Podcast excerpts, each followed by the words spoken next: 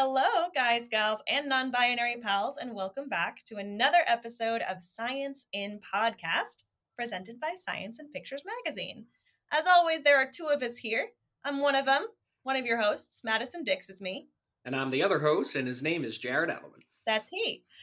And we are here to take the headache out of peer reviewed scientific literature. So, in this podcast, we're going to bring you a brand spanking new piece of science hot off the science presses. Um, but we're not going to be like too nerdy about it because part of our mission is also to make science accessible and fun and um, go down a lot of rabbit holes and fun facts. Yeah, so we're just trying to find like that perfect threshold of like nerdy to actually understandable. Yeah, when I say we're not going to be too nerdy about it, that's an It's- actual that's a lie. That is a lie. We're incredibly nerdy, but we also like to laugh. That's that's really the thing. Yes, indeed. Yes, indeed. So this episode is special because Jared and I have decided that this month is Shark Month. Yes, we did. And why did we decide that? You might be asking. Um, why not? Sharks are really cool. There's a lot of shark-based articles out there. Um, June is a time where, especially now that restrictions are being lifted everywhere, people are going to be coming in more contact with sharks. And above all else, um, it pairs up well with our parent project Science and Pictures, which is uh, slowly but surely churning out their vulnerabilities article all about sharks. Yeah, so Science and Pictures is our is our mom, it's our parent. um, it's an awesome website and a magazine um, translating peer-reviewed scientific literature into comics. So they're the visual counterpart to what we do here on Science and Podcast. And Becca, who creates those comic comics, comics, they're called comics. That's what she makes. Um, yes, is has turned out a whole series called Shark Vulnerabilities, and it's all about sharks and why they need our help and how we can um, protect them. And basically, there's a lot of shark love in the air, so we just wanted to dive into that. hmm Speaking of love, um, just because this is Shark Month does not mean it isn't also Pride Month. So happy Pride! Happy Pride. Yay, yay, yay! So, um, if you couldn't tell, I'm queer. Um, so a happy Pride to me, and also a happy Pride to all of the LGBTQ plus and everyone who, um, you know, loves other people and doesn't judge them and isn't a dick about things. yeah, including all four of my parents. Heck yeah! Happy Pride to everyone out there who doesn't fit into those strict boxes of heteronormativity and gender norms. Keep doing your thing. Don't let anybody tell you who to be, and know that we love you. Yeah, be your best self, my dudes. Heck yeah. So, without further ado, Jared, what are we talking about? I know it's sharks, but like, what's So, um, I'm glad you asked, uh, because the paper I brought for us this week highlights the extremely important and ongoing role of zoos and aquariums in the realm of conservation, specifically captive breeding programs. Uh, this article is titled Artificial Insemination and Parthenogenesis in the White Spotted Bamboo Shark, Chiloscyllium plagiosum. I Uh, know her! Yeah, she's a great shark. Uh, and this was published in Nature Scientific Reports. Uh, for anyone that uh, does not know what the white spotted bamboo shark looks like, its name is pretty reliable. Um, it is a tiny two to three foot long shark uh, native to the Indo Pacific region. It is. It's long and noodly. It's got um it's one of those sharks that's more like close to the ground. Um Mhm. mostly dark brown in color and it has cute little white spots on it and um it feels like wet sandpaper. It does. yes. Or if it's out of the water for a while, it does feel like regular sandpaper. Well, well but don't do that. Don't take them out of the water. They need to be in the water. that is true. That one. is true. Hashtag protect sharks. Um, so th- this paper was lead authored by Dr. Jennifer Wyffels, a researcher at the University of Delaware, whose primary research delves into the immunology, developmental biology, and healing capabilities of chondrichthyans, or cartilaginous fish, like sharks, rays, and chimeras. Um, if you missed that first part, these are all fishes that have skeletons of cartilage and not bone. Cartilage. Yeah, so cartilage is a really awesome tissue. You have it, I have it. It's in our ears, that bendy part and the tip of our nose. Super strong, super flexible, not bone. Not bone. So Now- fishes, not bony fishes. Exactly. It should be said, uh, not to confuse things, that the ancestors of sharks were believed to be bony fishes, but uh, modern day sharks are obviously not. So, uh, moving on. Um, actually, before we move forward, um, in case you didn't read this episode's title, we are going to be talking a fair amount about shark sex, shark sex organs, and reproductive biology in general. If that's not something you want to hear about, you are welcome to stop listening now, but I personally feel that it's pretty important to be able to have an open dialogue about all the weird that happens during reproduction. And also that it's just a really fascinating subject to learn about. All right, so this is a sexy shark episode. This is a sec. Well, I mean, it is about artificial insemination after all. Oh, interesting. Cool. Mhm. All Oh, yes. now that we know like the subject matter of what we'll be talking about today, which is sharks and artificial insemination, which is really Mhm. Um, here is where we take a small diversion into our fun fact corner. I literally almost forgot. Okay, yes, fun fact corner. I was about to keep chugging along. Um, do you want to go first? I will go first. Um, and actually, I'm going to throw a curveball at you. Okay. Um, so I was brainstorming before we started recording about like, oh no, I didn't bring a fun fact. What's it going to be? I figured out what it's going to be. Um, so my fun fact actually does relate to pride, and my fun fact is that um, there are actually lots and lots of queer scientists in the world, and there is a place where they can get representation.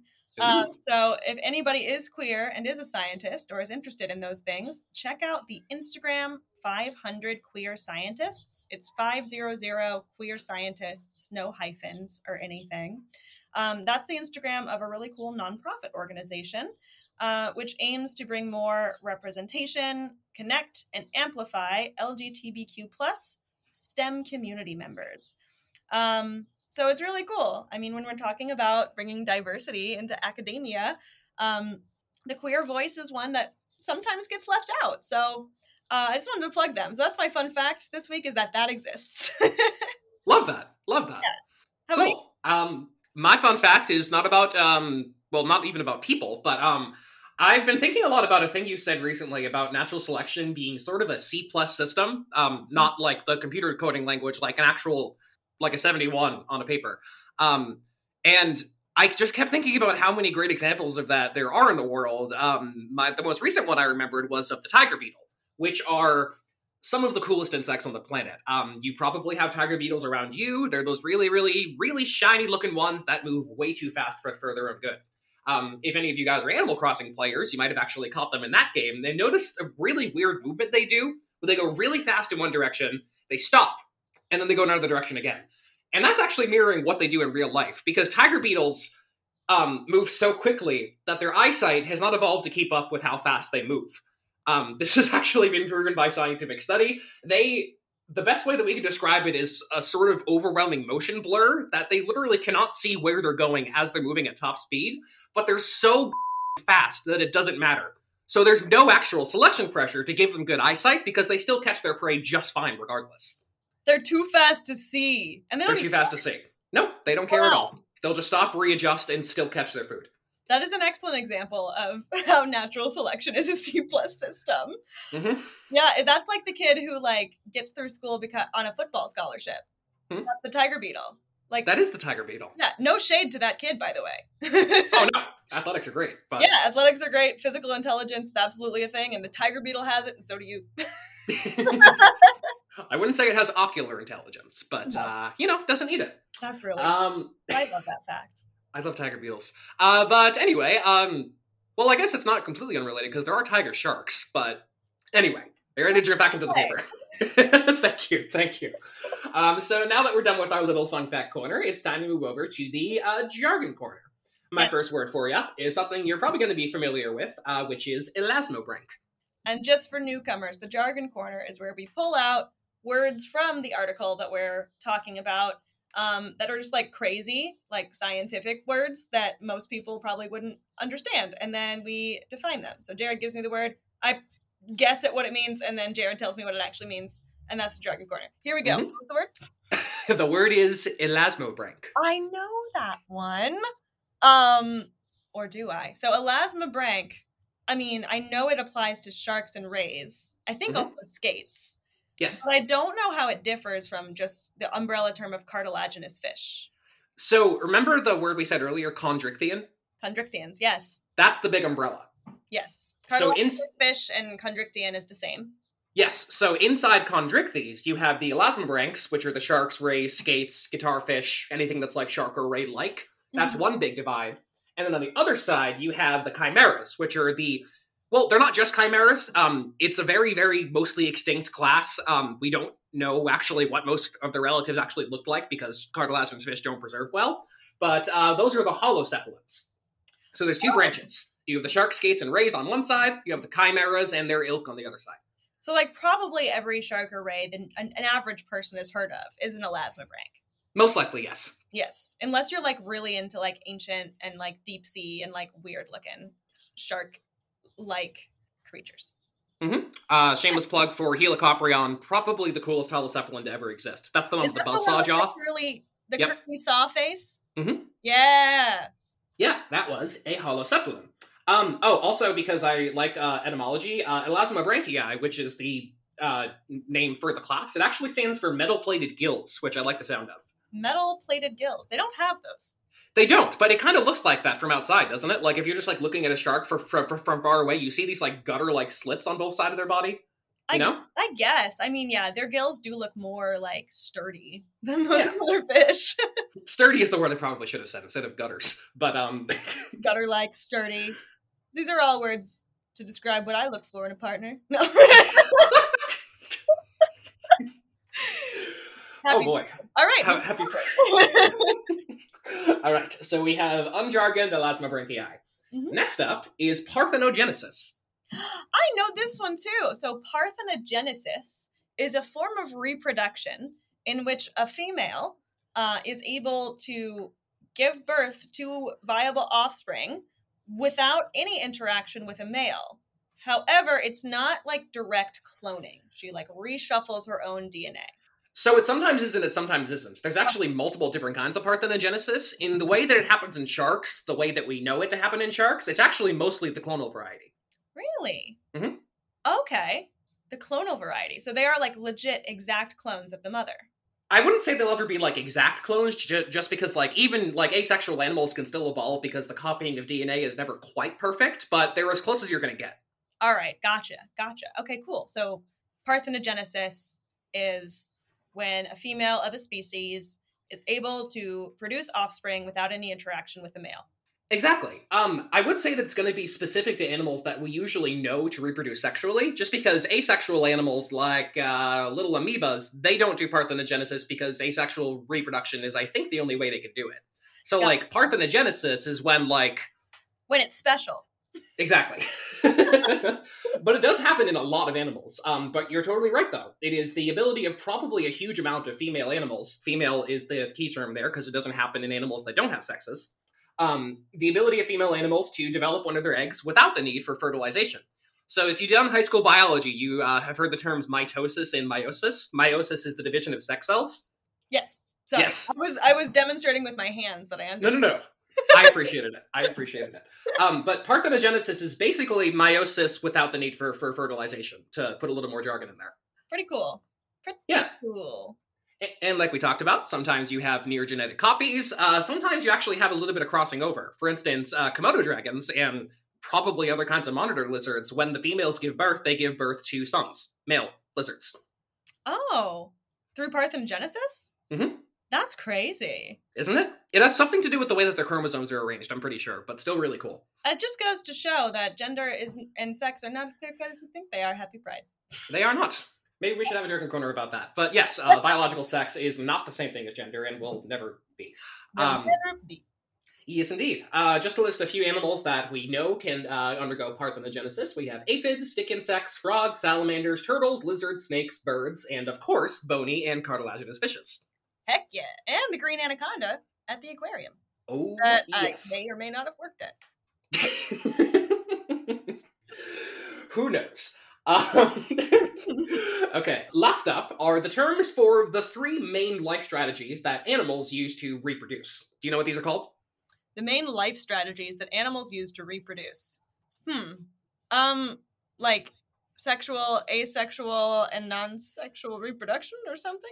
Like what do you mean? So we're past that point. We're talking like egg laying, live live birthing, um, that stage oh, of it. to give birth, not to so you said reproduce. And so I was thinking like creating the Oh no, I'm sorry. Okay. So this is like the actual like carrying to term or not. Okay. The way that okay, I understand what you're asking now. Okay. So that would be giving live birth, which is like comes out ready. Mhm. um, laying eggs. So it comes out in an egg, and then it grows inside the egg, outside of the body, and then comes out when it's ready.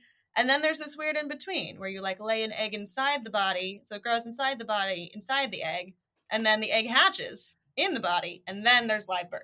Like 95% of the way, yes. Oh, I was close. Okay. Very close. So the three main words we have oviparity. Oviparity is the laying of eggs. We have viviparity, which is what you said, live bearing. But in viviparity, you need to actually form a placental-like connection with with with the baby. If if that doesn't happen, it's not true viviparity. Mm, yes. So viviparity, you need like the placenta.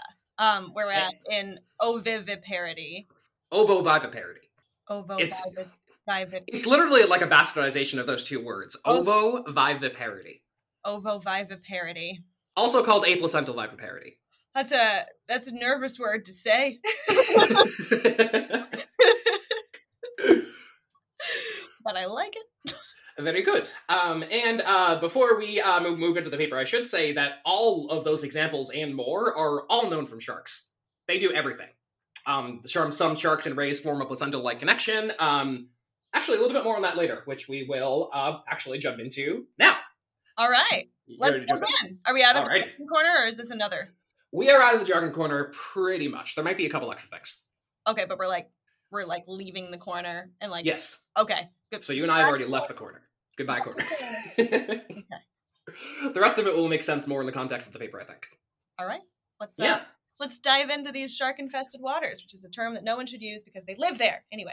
hmm If anything, it would be human infested shark waters. But, um, you know. Yeah. Yeah. so, by far, one of the most challenging aspects of shark and ray conservation is the huge amount that we actually still have to learn about specific species, sometimes even specific populations of that species. What little we have learned has shown us that elasmobranchs, the sharks, rays, and skates, are easily several times more diverse in their biology than birds and mammals. I read this in a paper, I don't remember the exact figures, but sharks as a class are like at least six times more diverse and four times more more diverse than birds or mammals.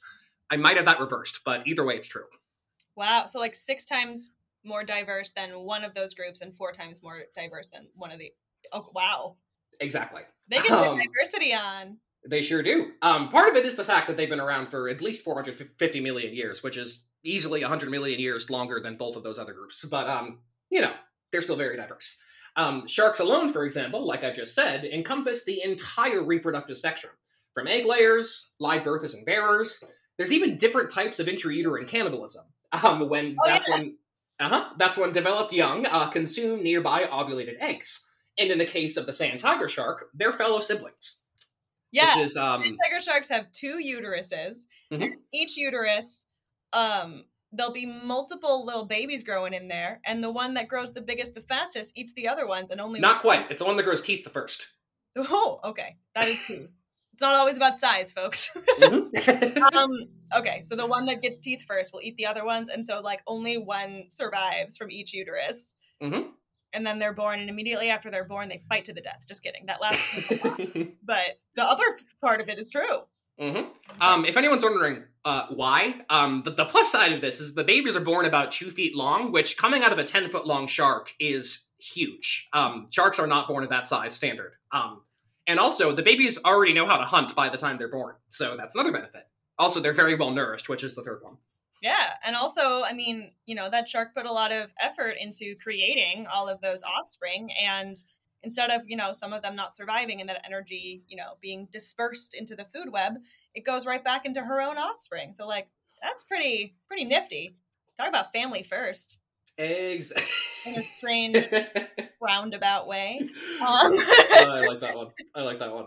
Um, now, unfortunately, there is another side to this coin of diversity in that there will never be a one size fits all uh, solution to protecting elasmobranchs. Um, there just won't. Um, not only must their needs be evaluated on at least a species by species basis, but like I said, for many sharks and rays, their needs have yet to be learned and understood. Um, if only that task was a simple one. It is a lot harder to learn about marine animals than animals on land because that's not the realm that we're from. We don't breathe down there. Exactly. Uh, that is to say that this lack of knowledge is certainly not for lack of trying. Um, it's more that gathering long term and in depth data from any wild fish poses unique challenges for long havers like us. challenges that modern technology have not yet provided solutions for. In many cases, though, scientists have overcome these hurdles with the help of institutions that are all too often thought purely of as places for entertainment. That would be oh. aquariums. I know those. Yeah, zoos and aquariums are actually really important sites of research for understanding animals and for aquariums specifically, marine animals and marine ecosystems and habitats. It's like Exactly. Exactly. Um, before anyone gets the wrong impression, though, I am in no way trying to say that every public aquarium or zoo actively engages in conservation and Oh, otherwise scientific efforts. Um, most zoos I don't like, um, but there are some good ones. Um, conservation and high standards for husbandry do very often go hand in hand. And of the many thousands of public zoos and aquariums around the world, 241 have the distinction of being accredited by the AZA, the Association of Zoos and Aquariums. Uh, Madison knows a lot about this organization. It sets extremely strict standards for everything from animal care and wellness, on site veterinary care, and of course, participation in community level conservation efforts.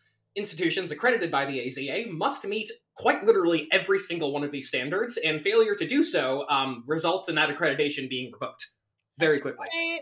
Mhm. Yeah. Um, you can get reaccredited, it's not easy.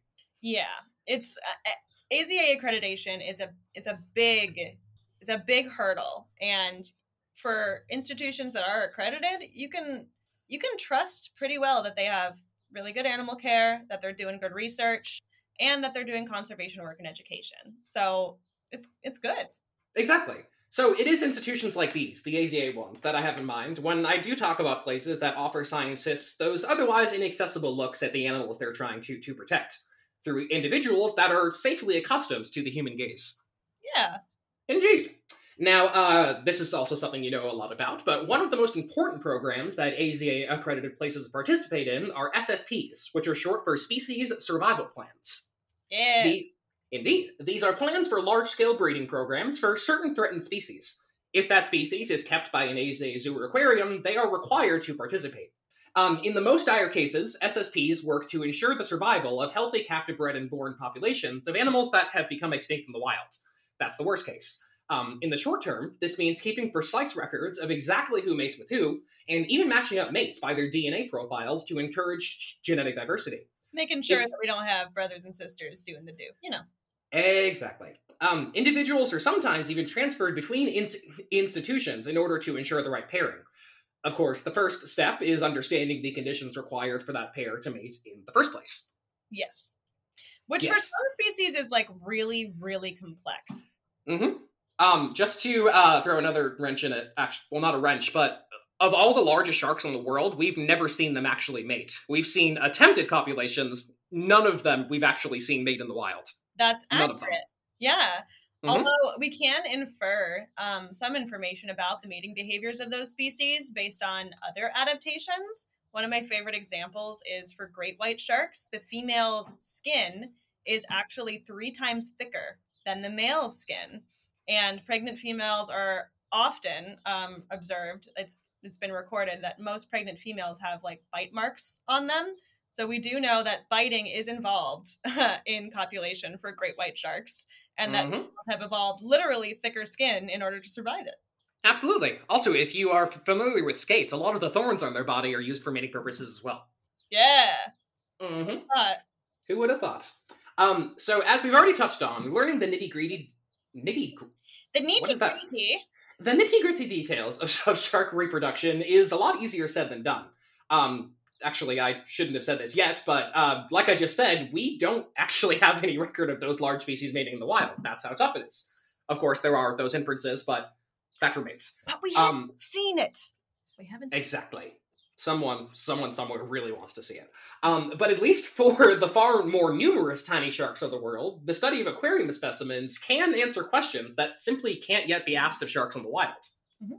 Take, for example, the white-spotted bamboo shark, the subject of this paper. We've already talked a little bit about them. Um, these adorable little egg-laying sharks, that's oviparous sharks, Mhm. um, are about two to three feet long at adult size and inhabit the coastal waters of the Indo-Pacific region. Beyond their diet, though, little more is known about these sharks' ecology, besides the fact that ongoing habitat loss and unregulated fishing are steadily making them a rarer sight. Yeah. Yeah. Um, as such, they are classified as near threatened by the IUCN, the International Union for the Conservation of Nature. They're the ones So many acronyms. all the animals are doing. Exactly. Um, thanks to AZA aquariums, though, white spotted bamboo sharks are broadly available for study, and we breed them a lot, um, which has allowed for a pretty crucial deep dive into their reproductive biology and the creation of a healthy captive bred population. Heck yeah. Mm-hmm. So, scientists have since learned that three important factors, at least three, uh, must be taken into consideration when breeding to ensure the genetic diversity and successful pairing in this species of shark. One, females go through a two to three month yearly cycle where they lay a pair of eggs every six to seven days. So, that's uh, a little before that is going to be the best time to do it. Oh, Two, That's a frequent period. Exactly. It's a lot of eggs. Um, two, females can actually store sperm in a specialized gland uh, for use up to four months after mating. Oh, So- I love that. I love it when animals can do that. It's like, I'm just going to save this for later. Exactly. I love that. Do you think they actually think that in their mind? I'm just going to save this for I mean, no. Like, later. even sure if we think. Like, there is a lot of debate about, like, whether we think because there is language or whether, like, we think. Whether we think in words or whether we form words in order to describe feelings and like all of that kind of stuff. So like, who- Madison, Madison, Madison, this is Shark Month. I, oh boy, that's a fascinating subject, but another time. yeah, another time. So to answer your question, no, they probably don't think that, but they do. It, I I think that when I hear it. Very good. and number three, uh, females uh, can actually reproduce on their own via parthenogenesis, which makes those essentially clonal young.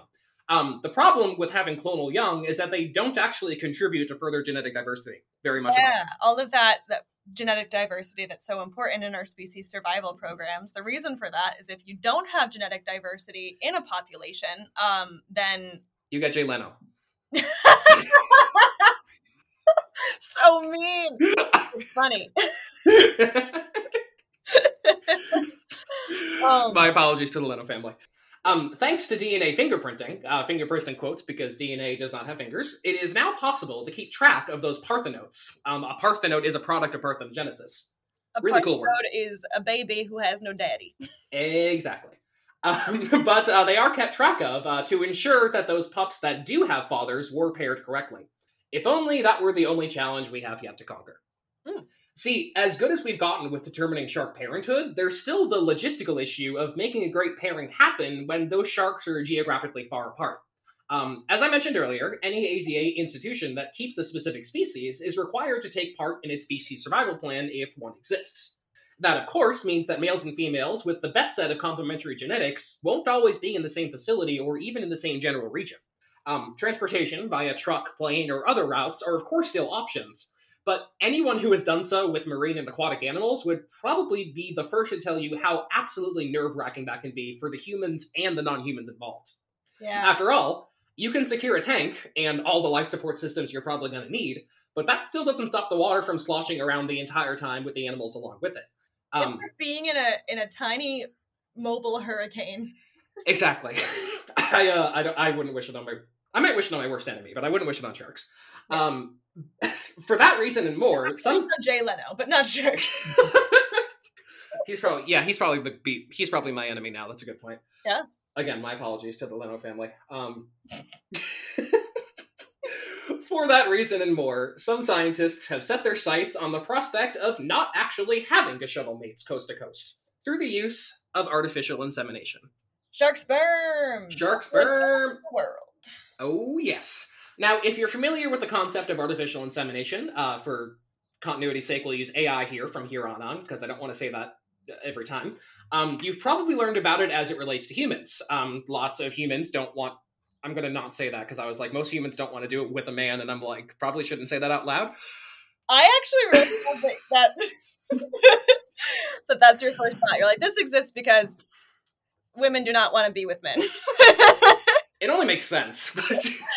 Well, I mean, uh, I mean, a lot of the reason for it for artificial insemination, I mean, it helps uh, like same sex couples reproduce. It helps couples with um, like infertility reproduce. It helps.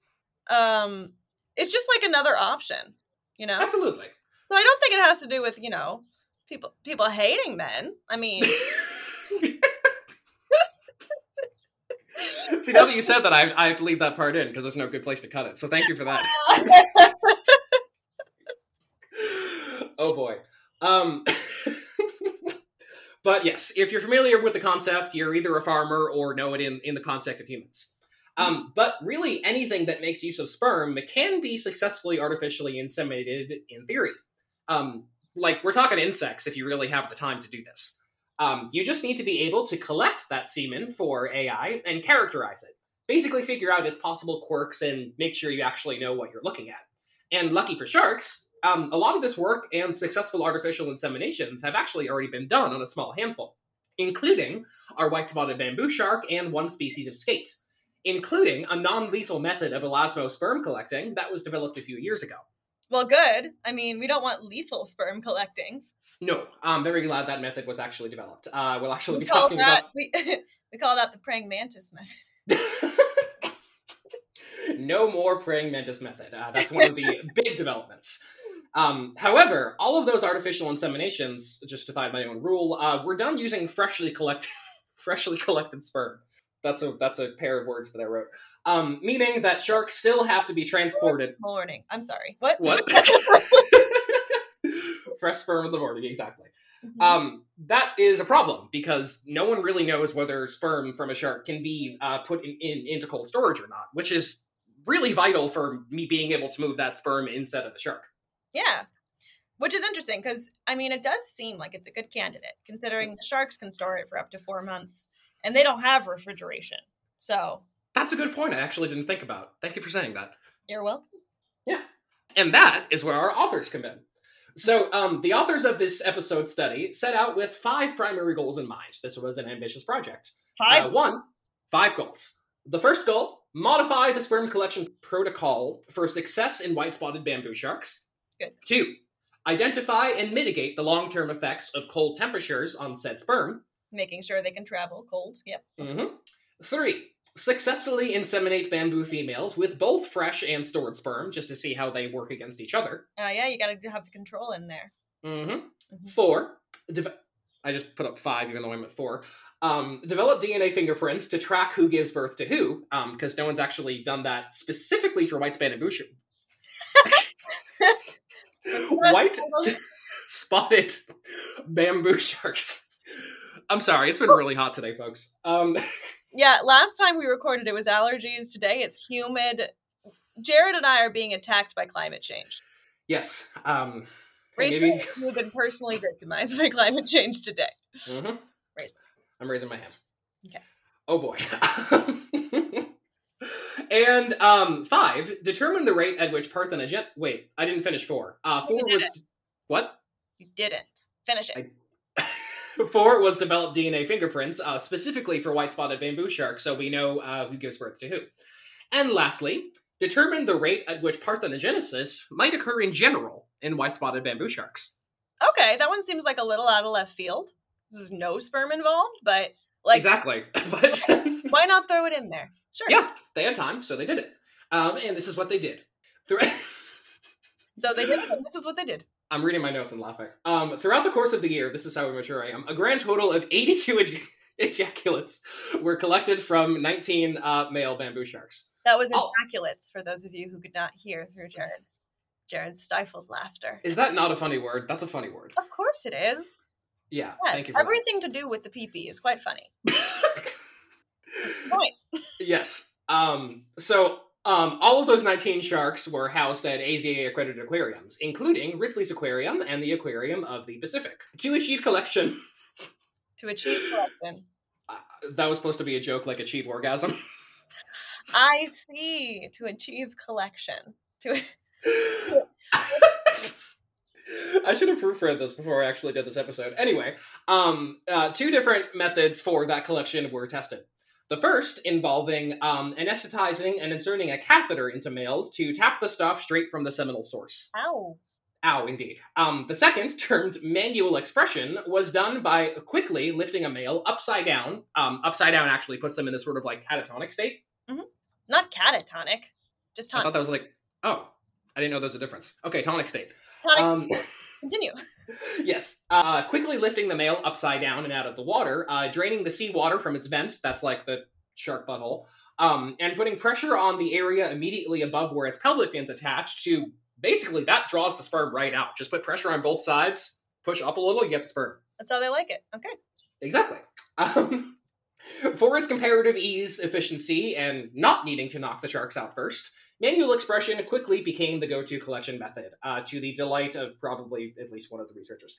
If that feels, I think. I mean, I manual collection sounds much more comfortable than a catheter. absolutely, absolutely.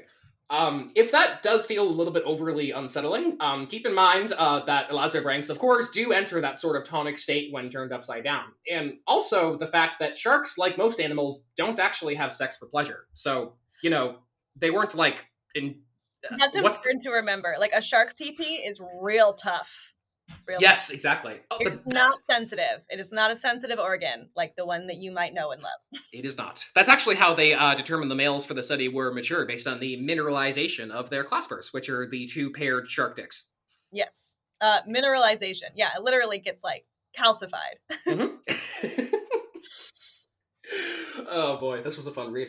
Um, every single sperm sample collected um, from either method used was deemed completely normal upon analysis. So, like, there was no difference between the physical look of the sperm from these collected samples versus like a normal sperm sample that's that's also been studied. Oh, cool.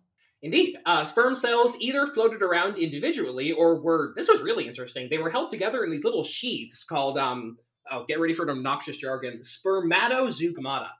Spermatozeugmata. Little shoal. Fun word. Yeah, it's like a little sheath of sperm. Sheath. They shed the sheath and then they just go their little swimmy ways. All right, so they like, they have a club. They have the sperm as a club. Yes. Um. Well, I guess they all have a club at the tip because, like, the the, the the cell part that's not the tail. Oh, I meant a club like an organization, like a like. Oh, a- I know. I was just veering off left course. oh boy. All right. Do we need to go back to our penguin place? We'll see. We're actually almost done. And so are the sharks. Hey, okay. oh dear lord. To figure out how to store the sperm cold, uh, samples were put into one of three treatments being stored with nothing added, being stored in artificial seawater, or stored in what's called Hank's balanced salt solution, which is just like a much more. Hank is for some reason a last name of that one scientist. It's like a very, very like salt balanced so- so- solution that was adjusted to what the shark would like. Wait, can you say what it's called again? Like Hank's balanced salt solution. Hank's balanced salt solution. That It sounds, sounds like a homeopathic remedy, honestly. sounds like that that one soap, like Dr. Bronner's. oh, it really does. yeah, that one. Or from Arrested Development, um, like the the family band solution. Why Lions Day family band solution. I don't know. Okay, continue. There's always money in the banana stand. Um, so, um, using these three treatments, the difference between the sperm alone and in either solution was pretty dramatic. Um, with the treated sperm, that's the sperm in the solutions, remaining mobile longer, they swam longer, they declined slower, they showed less damage over time, and they showed more active movement every time uh, the samples were inspected over a period of 18 days. All right, so they liked the solution. They liked Yeah. Swimming in Hank's special fun time band. They did. They did like Hank's special fun time band. Now it came for the most important test: seeing if the stored sperm could successfully inseminate a female. And could it? Yes and no. Um, so inseminations uh, using fresh or stored sperm were per- performed on a total of 20 female bamboo sharks. Uh, the process took around 10 minutes for each shark and didn't cause any adverse effects that they uh, could see. And then they waited for the shark pups, or lack thereof. So they actually did have to wait a really long time for their results uh, because of that sperm storage of the white-spotted bamboo sharks. They had to wait to see um, if all the samples would actually bear fruit. Um, but after 153 days, the results again were very clear. While there were stark differences between inseminations with fresh sperm and sperm stored long term, um, the results from sperm stored for only 48 hours turned out to be quite promising. And even better, sperm stored for only 24 hours produced basically the same results as the fresh stuff, even when shipped overnight from another aquarium. Oh, that's great news. Exactly. Um, overall, 15 of those 20 females produced a total of 114 fertile eggs, with 97 of them developing successfully, and only slightly more pups resulting from the fresh sperm uh, inseminations compared to the cold stored sperm. Wow, that's really good. It really is. So, yeah, it worked. It Yeah. worked like a charm. Wow, good for the white spotted bamboo sharks. Mm hmm. Wow, that's really Indeed. exciting. Yeah. Uh, we uh, still at the Parthenogenesis, though. Oh, Oh, you're right. Okay. As for parthenogenesis, uh, this was estimated by collecting a total of 1,053 eggs laid over 105 days from an enclosure housing uh, a lot of females, about 48 sharks. Wow. Mhm. Big. Big, that- big, big enclosure. What's up? I'm guessing that's Ripley's. Probably Ripley's. Ripley's is huge. Yeah. Um, there also there were like three other aquariums I neglected to mention because I've never heard of them personally, but it could have happened there too. Okay. Well, Also, sorry to those aquariums. I love you. I'll put you in the show notes. love you. um, but yes, of those 1,053 eggs, 28 were fertile. So 28 instances of possible parthenogenesis. They didn't know totally because of sperms could have been stored. Well, Over a period of how much time? This was 105 days. Wow. That is a lot of parthenogenesis. It is. Um, now, of those 28 fertile eggs, um, only five pups successfully hatched. Um, and they were able to actually do DNA testing of most of those fertile eggs. Um, a lot of them they couldn't actually get viable DNA from for some reason. But um, all five of those pups were parthenotes, as well as nine of the unhatched embryos. Wow. That is that is much more than I would have expected. Yeah, that's about 1.1% of all the of all the eggs. Yeah. So like that makes parthenogenesis for white-spotted bamboo sharks pretty common. Yeah, and it might even be more common because um, the office made a point to note that they didn't think that all the females were actually reliably producing during that span, so it could have been a much higher incidence if all the sharks were actually laying at once. Yeah. Wow. But yeah, um, one one point one percent is probably very much an underestimation. So like at at an aquarium um where I have worked, like they do collect all of the eggs in the all female shark habitat every single day. And you know, I've always heard that it's like on the off chance that one of them is fertilized. And in my head it's always been like maybe that happens like once or twice a year. But seems like for the white spotted bamboo sharks, it happens 48 times in 100 days. yeah, seriously. I think part of it is is the fact that they are such like prolific, prolific egg layers. But Mhm. yeah, still true. Yeah, that's really cool. Indeed. Good for, good for those shark ladies. Good for those shark ladies. Yeah. But what Madison do we take from all of this? Question mark. What do we take from all of this? Um, Well, were you going to guess, or can I do my thing? you do your well, for one thing, uh, keeping the genetic diversity of captive sharks healthy just got a hell of a lot easier, thanks to our authors' pioneering work in the cold storage of shark sperm. These are literally the first people to try this sort of science. Um, it's been done on like one species of stingray, but not at all besides that. It's not much, but it's honest work. hmm uh, thanks to our pioneering authors. Now, while sperm content is certain to vary amongst shark species, this work at least proves that AI using sperm that is at least 48 hours old is possible, meaning much less shuttling shark tanks back and forth between aquariums in the future. And let us also mention that this work would not have been possible uh, in the first place without the aquariums that allowed that work to happen. It's true. It's true. And aquariums are really have really been suffering the last 14 months. Oh, yeah, something major. Yes. Um, you know, as, you know, public facing institutions that get the majority of their revenue from visitors, um, you know, it's been uh it's been a pandemic.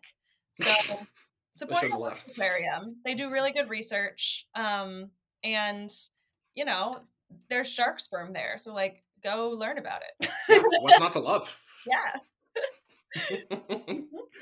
oh, I have actually I have one more fun fact for whoever got to the end of this episode. Oh, what is it? This one's really gross. Are you ready? Oh, a gross fun fact at the end of the shark sperm episode. I am ready. So this one's about human sperm, but it's also about blowflies.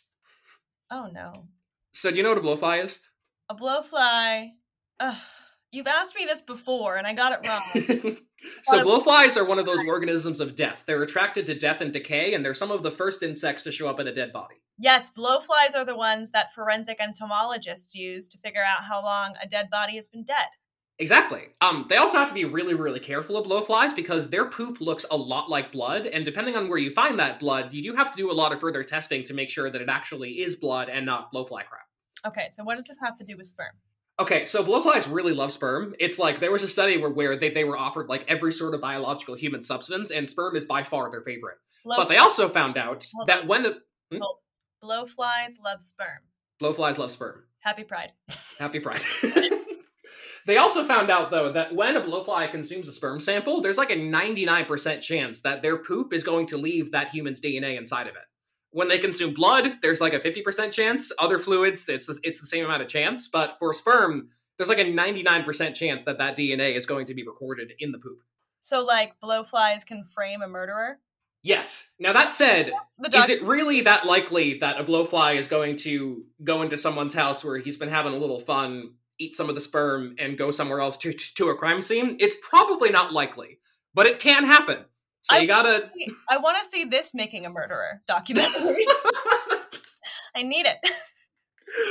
Oh, that would be a interesting. crossover of my interests. well, on that note, on this wild ride of tangents, I think that's all I got for you.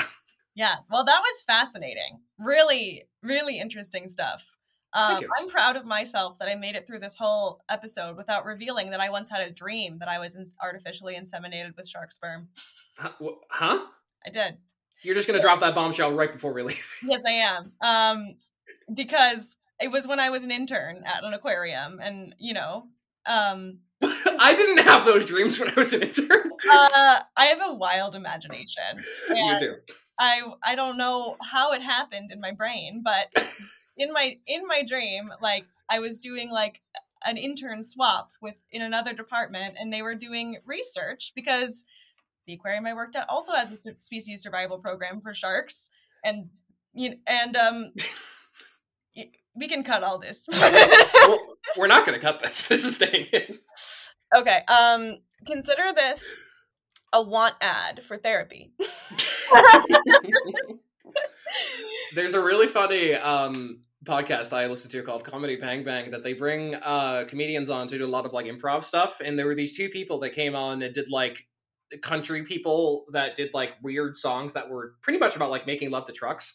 Um, and there was one uh, called Human Skin Truck Baby that maybe immediately reminded me of that. Your weird little human skin shark baby. Oh, you heard human human truck baby, and you were like Madison.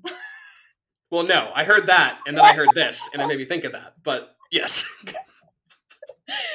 Incredible. So this is my favorite part of the episode where we just slowly descend into madness. Um, I hope you have enjoyed this episode of Science and Podcast. Um, if you have suggestions for things you want us to cover in the future or feedback about this or any of our other episodes, talk to us. Um, like sharks, we don't bite unless provoked. Mhm. So you can talk to us. Um, we have an email. It's podcast at scienceandpictures.com. Uh, we also are on social media. We are Science in Pictures on, nope. We are Science and Podcast on Facebook, and we are Science underscore in underscore podcast on Instagram. DM us. Um, you know, tell your, your friends about us, and um, it really helps if you subscribe and download our episodes. So Absolutely. Thank you to those of you who've already done that. Thanks so much. And um, see you next week for more wacky shark facts. Yes, indeed. And uh, in case you didn't get the message, happy Pride and Shark Month. Pride and sharks. Goodbye. Goodbye.